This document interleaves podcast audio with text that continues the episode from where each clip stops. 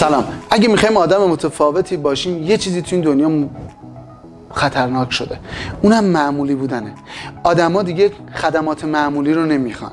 آدما حتی دیگه با آدمای معمولی هم ارتباط برقرار نمی‌کنن. خودتون هم همینجوری پس باید متفاوت باشین. دنیا دنیای تمایز شده. برای این قضیه شما باید کاریزما داشته باشید. کاریزماتیک باید رفتار کنید. ما از این بعد می‌خوایم توی بحث توسعه فردی در مورد کاریزما بودن کاریزما داشتن صحبت بکنیم. یه تکنیک کوچیکیشو بهتون میگم. فردی کاریزما داره. کاریزما معنی تاثیرگذاریه شما چطوری بتونید یه آدمی باشید که روی همه بتونید تاثیر بذارید؟ حرفتون تاثیرگذار باشه.